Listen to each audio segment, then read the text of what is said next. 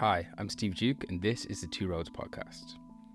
When I was a consultant at McKinsey, I got to a point where I'd been there a couple of years, and they have this thing which is called an offer to return, which essentially, if you're doing well, they say, hey, you can actually leave McKinsey, you can go and do something else for a year or for a few years, and you've got an offer to come back, and you'll actually come back with a promotion too. So it's a really fantastic initiative. And I was trying to figure out, well, why do I want to leave and do? What is it that I would do instead of McKinsey?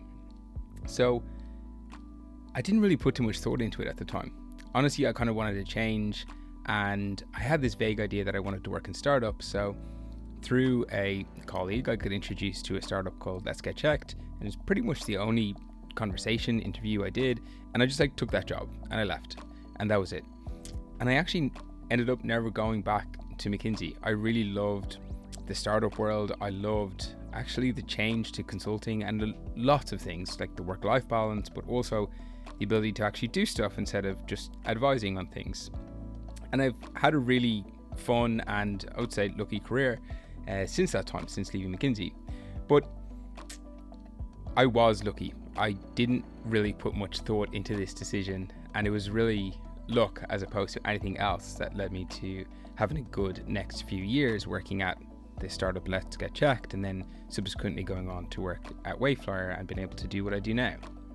But I know that there's lots of people who are working at a consulting firm or at a professional services firm and are thinking about their next steps are thinking about what else would I want to do after this because a lot of people don't stay at these types of companies forever.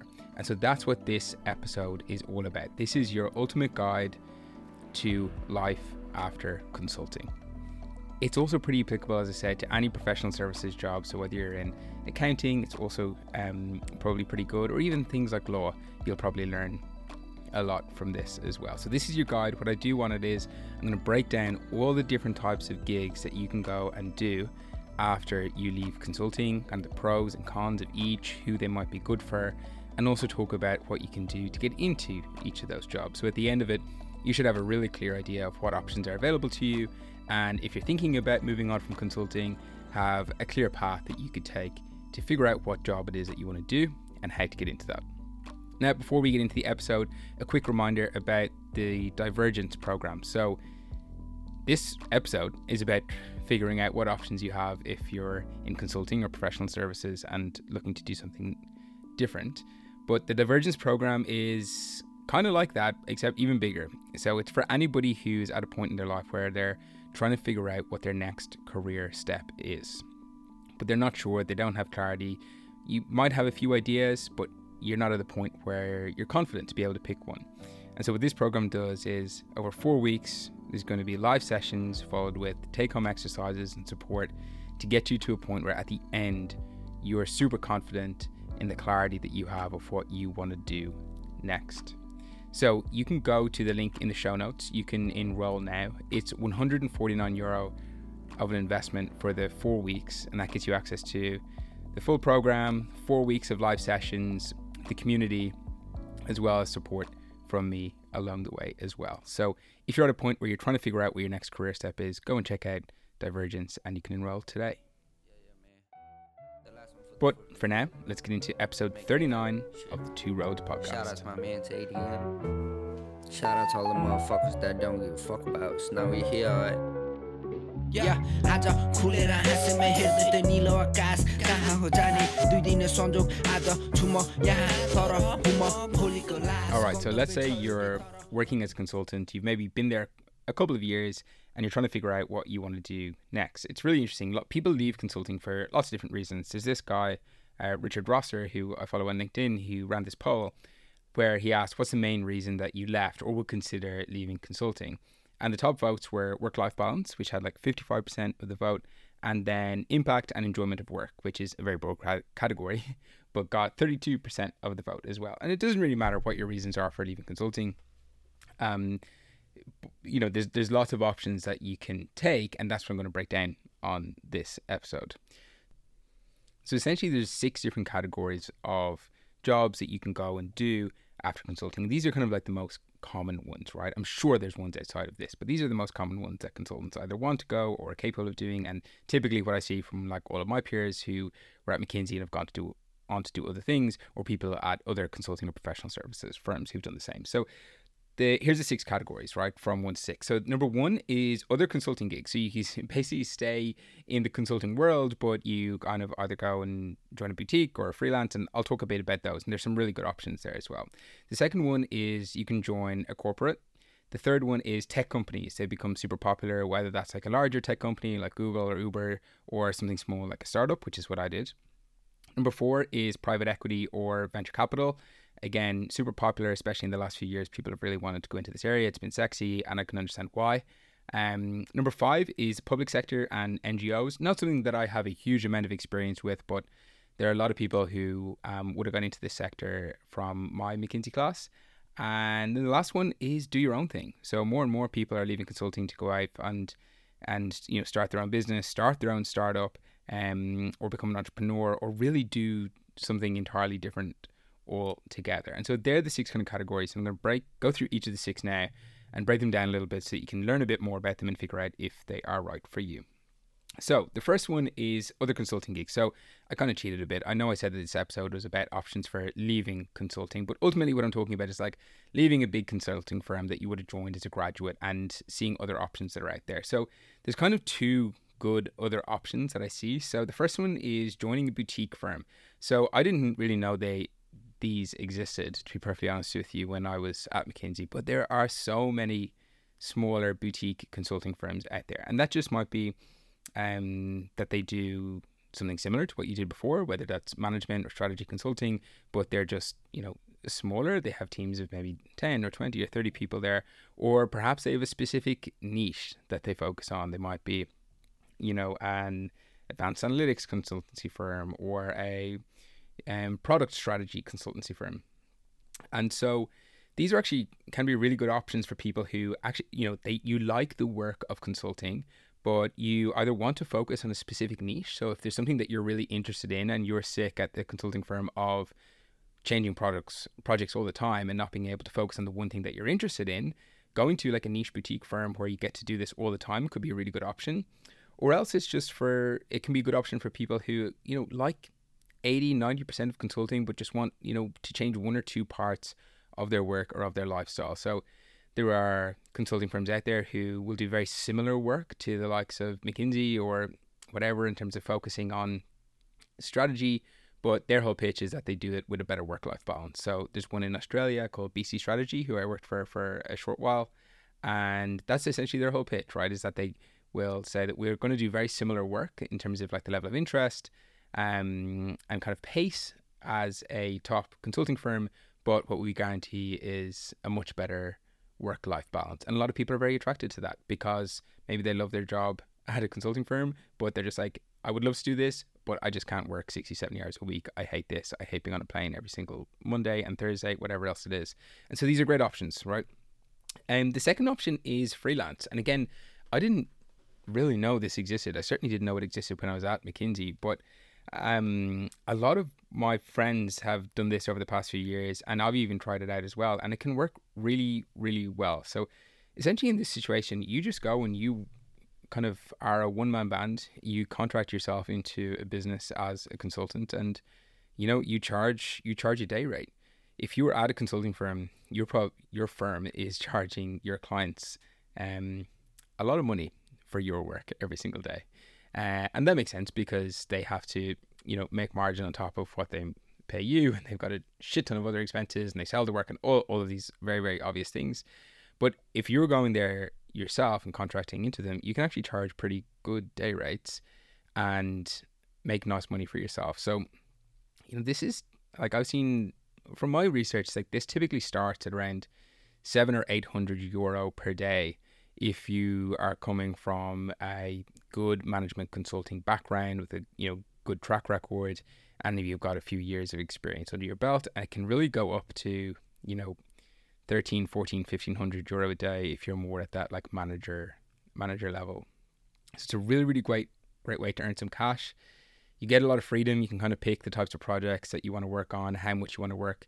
You know if for example you could take a year where you say do you know what? I'm going to work six months of this year on and off. So I'm going to do like two months on, two months off. and, and spend time traveling, it's a really, really great option where you can make cash, uh, but you still have the freedom to do other stuff, like in the freedom of time. So if you're interested in this, there's a couple of things I would check out. So I would go to Move Me On. They're a really great website. They're actually a great website for all types of um, career options after consulting, but they do have kind of a freelance specific option. I would also then explore your own network. Like if you can land a job with somebody that you've worked with before or that you know, that's a really great way to pick up um, kind of these freelance consulting gigs.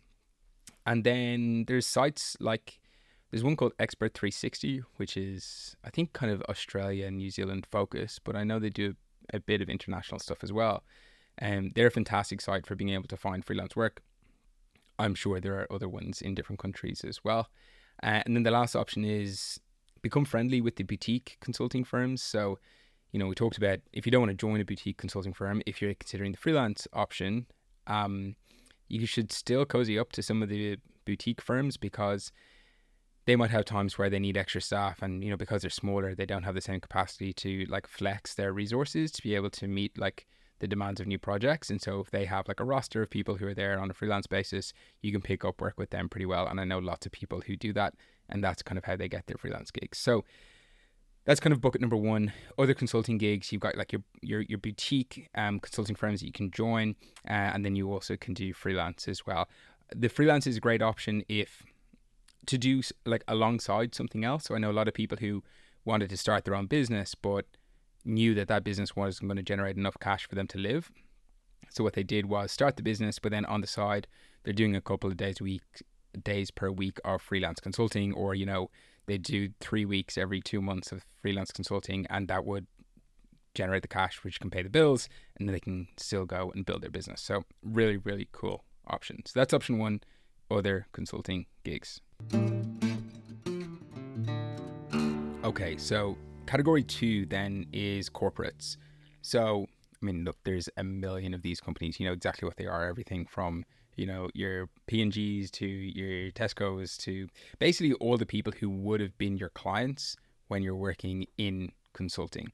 And this is really good for people who want to kind of move into management essentially. So if you're interested in, you know, maybe one day being the head of a department or owning your own P&L or being a CEO, moving into corporate is a great move for this. And it's a nice transition move. So you can still um, keep elements of your consulting experience and the types of work that you do there by moving into specific teams within the corporate that will serve as like your stepping stone into ultimately that P&L ownership and you know be, becoming a manager or an exec or whatever else. So there's a couple of options here. One is that you can move into a strategy team. This is very popular if you have a background in strategy consulting.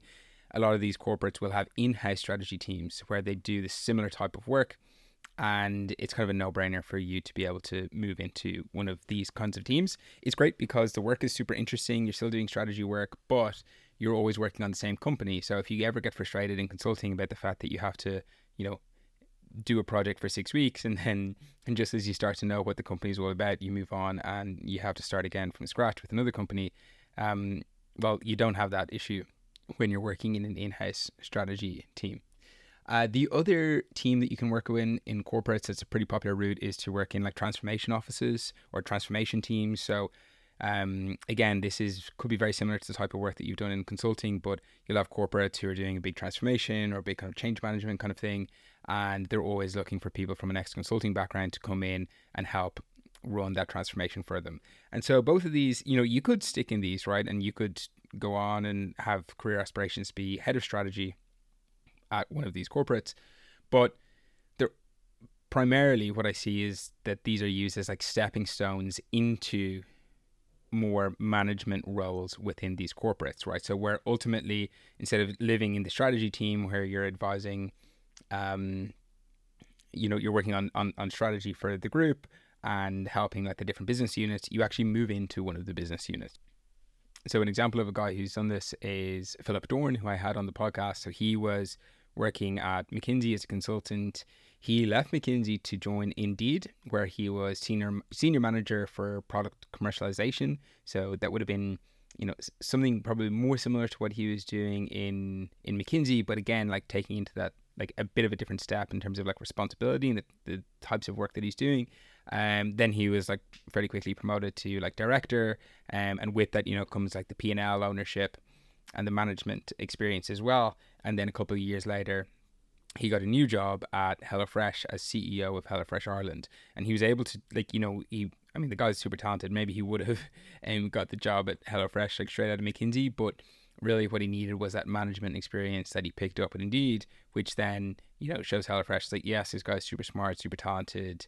Um, and extremely capable, but he also just has those few years under his belt um, working in a corporate. He's not coming just purely from um, a consulting or advisory background.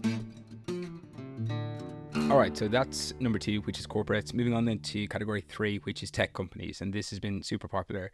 Um, now, what's worth kind of recognizing is that you've got this broad spectrum that falls under like quote unquote tech companies. At the very smallest end, you've got startups, right, which could be everything from a handful of people up to tech companies like Google, who you could very easily make the argument are essentially a corporate, right? They're massive, massive companies. Um, but for the sake of this conversation, I'm going to talk about tech companies. And really, you've got a few different options in terms of like where you can go if you're looking to get into a tech company. So, the first one is strategy and finance, right? So, similar to corporates, some of these companies, especially if they're larger, will have like strategy teams uh, or strategy and finance teams where you can kind of go in and your consulting experience will be quite relevant. The other big one is in ops roles, operations roles. So you'll see business operations. So this is what say Stripe would have. They would have business operations, and that's where they're looking for, or they would be open to taking on people from like an ex consulting background, because um they're coming in with the skill set that they obviously want. Uh, sales operations would be another one if you're in looking at like um, especially in B2B orgs or say in Google they would have like very very large sales teams and so they sales operations are the people who um, are kind of not not managing the salespeople but are managing the whole all of the sales processes in terms of like everything from when from setting targets to developing sales strategies to KPIs to making sure that that whole machine works and that kind of operations mindset is something that is um, is needed for this kind of role. So that's kind of ops roles. You'll see them like biz ops, sales ops, those kinds of things, um, which are really good entry points for people coming from a consulting background. Uh, another one that's pretty popular, but sometimes a little harder to get into, is product. So a lot of people want to work in product. The roles here, it's kind of two. Well, there's a lot of debate over um, what the different types of titles mean in product. I think the easiest way to understand it for me is that there's kind of like two separate roles that have like slightly different responsibilities. So one is a product manager and the other one is a product owner. Uh, a product manager is kind of responsible for coordinating like the different types of people who are working on a team, working on a product, um, helping to set like the strategy for that product. Um, and so they'd be working a lot with like designers or engineers to actually create the product. And then product owner would oftentimes have like a lot or if not all of those responsibilities but takes on a bit more of like commercial responsibility for that product as well. So where they're actually you know on the hook for delivering certain commercial results for the performance of that product. But again these can kind of get meshed over um, every company has kind of like a different take on how these work. Sometimes some people actually have both product owners and product managers. Some companies only have one, and I'm not an expert in them. Um, but what I would say is these are definitely roles that consultants go into. They're a little bit trickier because it is a bit more of a role where you actually need a bit more like domain expertise, right? So if you were plunked in day one as a product manager but had no idea what product management is about, it'll take you a little bit while to figure out from first principles if you're coming from a consulting background. So if this is something that you're interested in, I would check it out. Make sure that like um if you have gaps that you fill them, right? And that's going to be one of my pieces of advice at the end. But if you want to be a product manager, you probably want to do like some sort of product management course so that you can at least have that like basic skill set. Uh, I think it, it's pretty difficult to go straight into a product manager role if you have no experience in that area. That said, can be done, I'm sure. And then the last one is chief of staff role. So this is typically at you know your smaller to maybe medium sized like tech companies. But these are really interesting roles. You work directly with CEO, usually, um, and you're kind of having like a, a jack of all trades role. So you're responsible for just setting setting the pace of a lot of things, working directly with the CEO or the founders on whatever the most important topic is at that business and then going out and working with all the different teams at the business to make that happen. This is a really interesting role. Lots of ex consultants go into it. Um, can be a great way to get experience of what it's you know actually like to run a business. Only thing to watch out is you know you probably don't want to be chief of staff forever, um, so you're probably looking at some point to find a way to transition into an actual department um, because you know you're not going to take the CEO's job, and uh, other than that, there's probably not a whole lot of like promotion opportunities. Yeah, that would be kind of my piece of advice for this. Is like if you do want to go into a tech company, like you're going in as a generalist, which is fine, but you know you don't want to get stuck as a generalist forever. You want to be able to find like a sector, a department that you enjoy. For me, that was that was marketing. So I kind of joined Let's Get Checked initially as jack of all trades, kind of associate, just helping out on whatever was important um, but then through a mix of like my own interests, capabilities, and also what they needed, I started to work more and more in marketing and growth. And that's kind of where I fell into. And then I ended up being their marketing team. And then when I went to Wayflyer, I ended up doing the exact same thing because I had that domain experience working in marketing. If I had just stayed as a generalist all that time at Let's Get Checked, um, I wouldn't have been in a great position to to go and do anything um, in marketing for Wayflyer.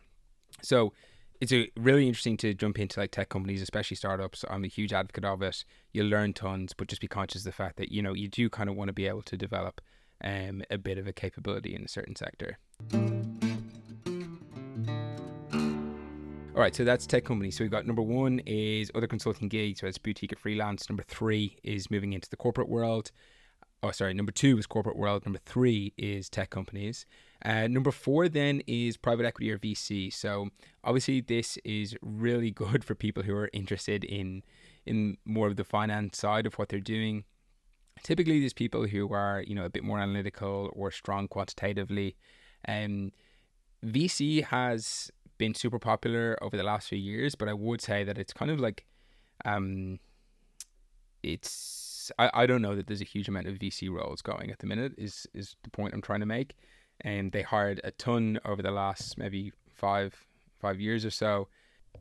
But considering that there's been a lot of pressure on the tech sector and on startups and that valuations have kind of come down a lot from what they've been over the last like 12 24 months a lot of these VCs are under pressure and I'm not sure that they're hiring as much as they used to be so maybe a little bit trickier to get into not to say if you're super passionate about it that you shouldn't go for it um, private equity is another one where a lot of consulting people uh, tend to go and work. Again, if that's the world that you're interested in, if you're interested in um, in finance, it's uh, it can be a very very lucrative career. You can make a lot of money. You can do some really interesting things. Um, I'm not an expert on it. I've never worked in private equity. I don't have a huge amount of friends who who do, maybe a couple, um, but definitely an area where they are looking for um, consultants, especially ones who come with that interest in finance and that strong quantitative background. So that's number four. Uh, then number five is one that I don't have a huge amount of experience with, but is very interesting, and I know a lot of people have gone and, and done this recently, which is to work in the public sector or in NGOs, nonprofits, right? Um, there are lots of opportunities to to go and do this. There's lots of people from my McKinsey class would have gone and joined either you know the Department of Health or Department of Education um, in the UK. Similar here in Australia, um, I think it's a really interesting thing to, to do. Um, if you are kind of interested in, in social impact, if you're interested in you know specific like understanding the the world of of the civil service and like public service, I think that's great. Um, I would actually encourage you to go and listen to Chris Bohan on one of the episodes that I did with him. He was working for the government of New South Wales and they're in the Department of Education here in Australia, and he kind of dispels a lot of the myths that people might have about working for government um, or working in the public sector, right? So a lot of people might say, "Oh, it's really slow and stuffy," or whatever else, and I'm sure that an element of that could be true. But what Chris talks about is like, actually, do you know what? In a lot of places, that's not true. Um, and there's some really, really talented people working there doing some amazing things. So I would encourage you, if that's something that you're interested in, to go and check it out and of course like the NGO side as well. It's it's like very competitive, right? A lot of people are interested in going and working for the UN or the equivalents, um, but you know, you if you've been in consulting, if you've done a good job, if you've good experience, like you've developed a strong skill set, there's no reason why you wouldn't be able to explore these. And they do hire people from those kinds of backgrounds as well. So that's number five. And the last thing that you can do, which is obvious but worth mentioning, is that you can go and do your own thing. And there's lots of examples of people who've done that. I've had some of them on the podcast. Imran Mahmoud, he was actually a doctor. Then he went and worked in consulting before he left consulting and started his own startup, right? He was doing his own thing and and he actually did a mix of like freelance consulting as well while starting his own thing. And then he ended up moving into VC. So he's actually done like three of these boxes. Um Brian Moylett is another guy I had on the podcast. He was working in kind of finance professional services. He decided he wanted to leave that entirely um, and started working as a coach. And he was working as a rugby coach. He ended up writing a book about rugby coaching, which is uh, really, really interesting. And he's kind of built this entirely different life from, for himself that's very, very different to what he was doing in consulting. He realized that that world of consulting and professional services was just not matched up to what he cared about and what his values and talents were. Another one is Rose Radford. So she was a consultant at McKinsey. She decided to leave, do something entirely different. She thought that, or she kind of learned that her passion was really around coaching and like helping other people. And she's built a very, very successful online coaching business for herself, which has also kind of created this um, life that she really likes. So she's got a lot of freedom. I think she's living in Lisbon now, and she's able to kind of travel a lot and do a lot of the things that she wants because she's um, worked backwards from the life that she wants to have into like the type of job that she's doing after consulting. And you know, she definitely wouldn't have that amount of freedom if she was still working in McKinsey and doing her job there. So they're the six different sectors that you can do after consulting. I'm sure there's others as well, but these are definitely the most popular. So you got other consulting gigs, you got corporates, tech companies, your private equity VC world, got public sector and NGOs, and then of course you can go off and do your own thing, whatever that might be. In terms of where you can go to figure this out, I would say Move Me On is a great website. I would talk to specific recruiter, recruiters. So some recruiters actually um, focus on recruiting ex consultants. So that's what Move Me On do. But then also there's one in Sydney. I think they might also work internationally called Oak Tree Talent. I'll give them a call out.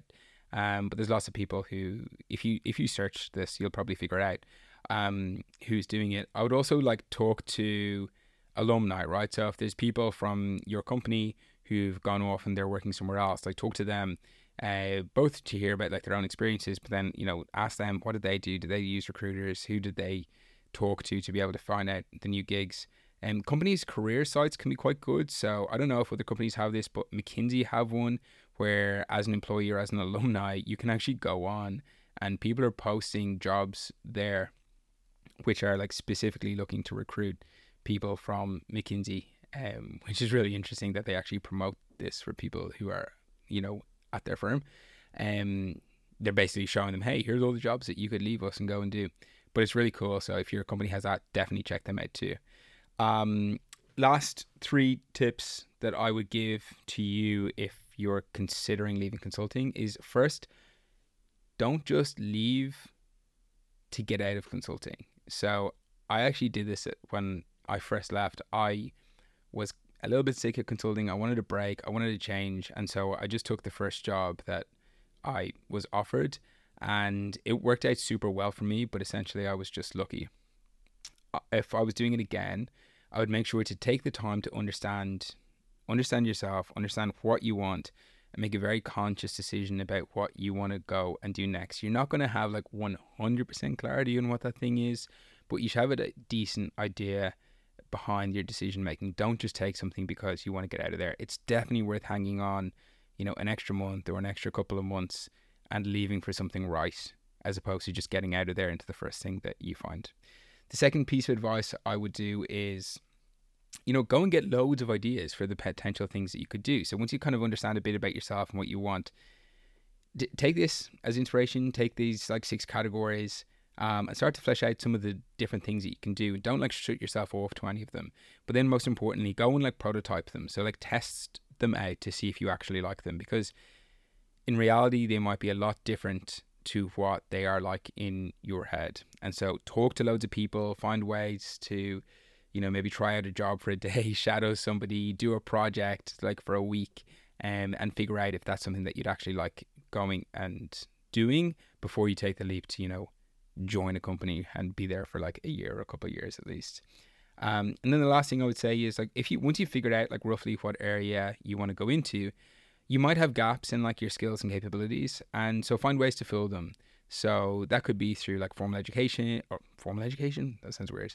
Could be through education, and um, like doing a course, or it could be through just, um, you know, like self-directed learning, like reading, whatever else it is, or maybe trying to get experience or find a mentor.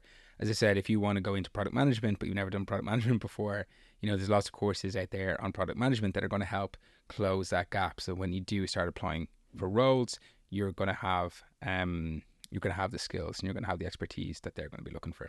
So that's my that's wrap. That's it. If you are in consulting, considering other roles, considering your next steps, hopefully this is helpful to you. If you want more content like this, you can go and find me on socials. So on LinkedIn, just follow like my personal account, which is Steve Duke. And then on Instagram, you can follow Two Roads Pod. That's T W O Roads Pod.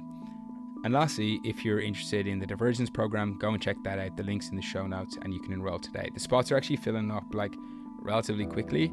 Um, it starts on November 15th, November 15th. So there's only a couple of weeks left to grab a spot. Um, and I'm not going to let too many people on it because I want to keep it like manageable because it's the first time I'm running it.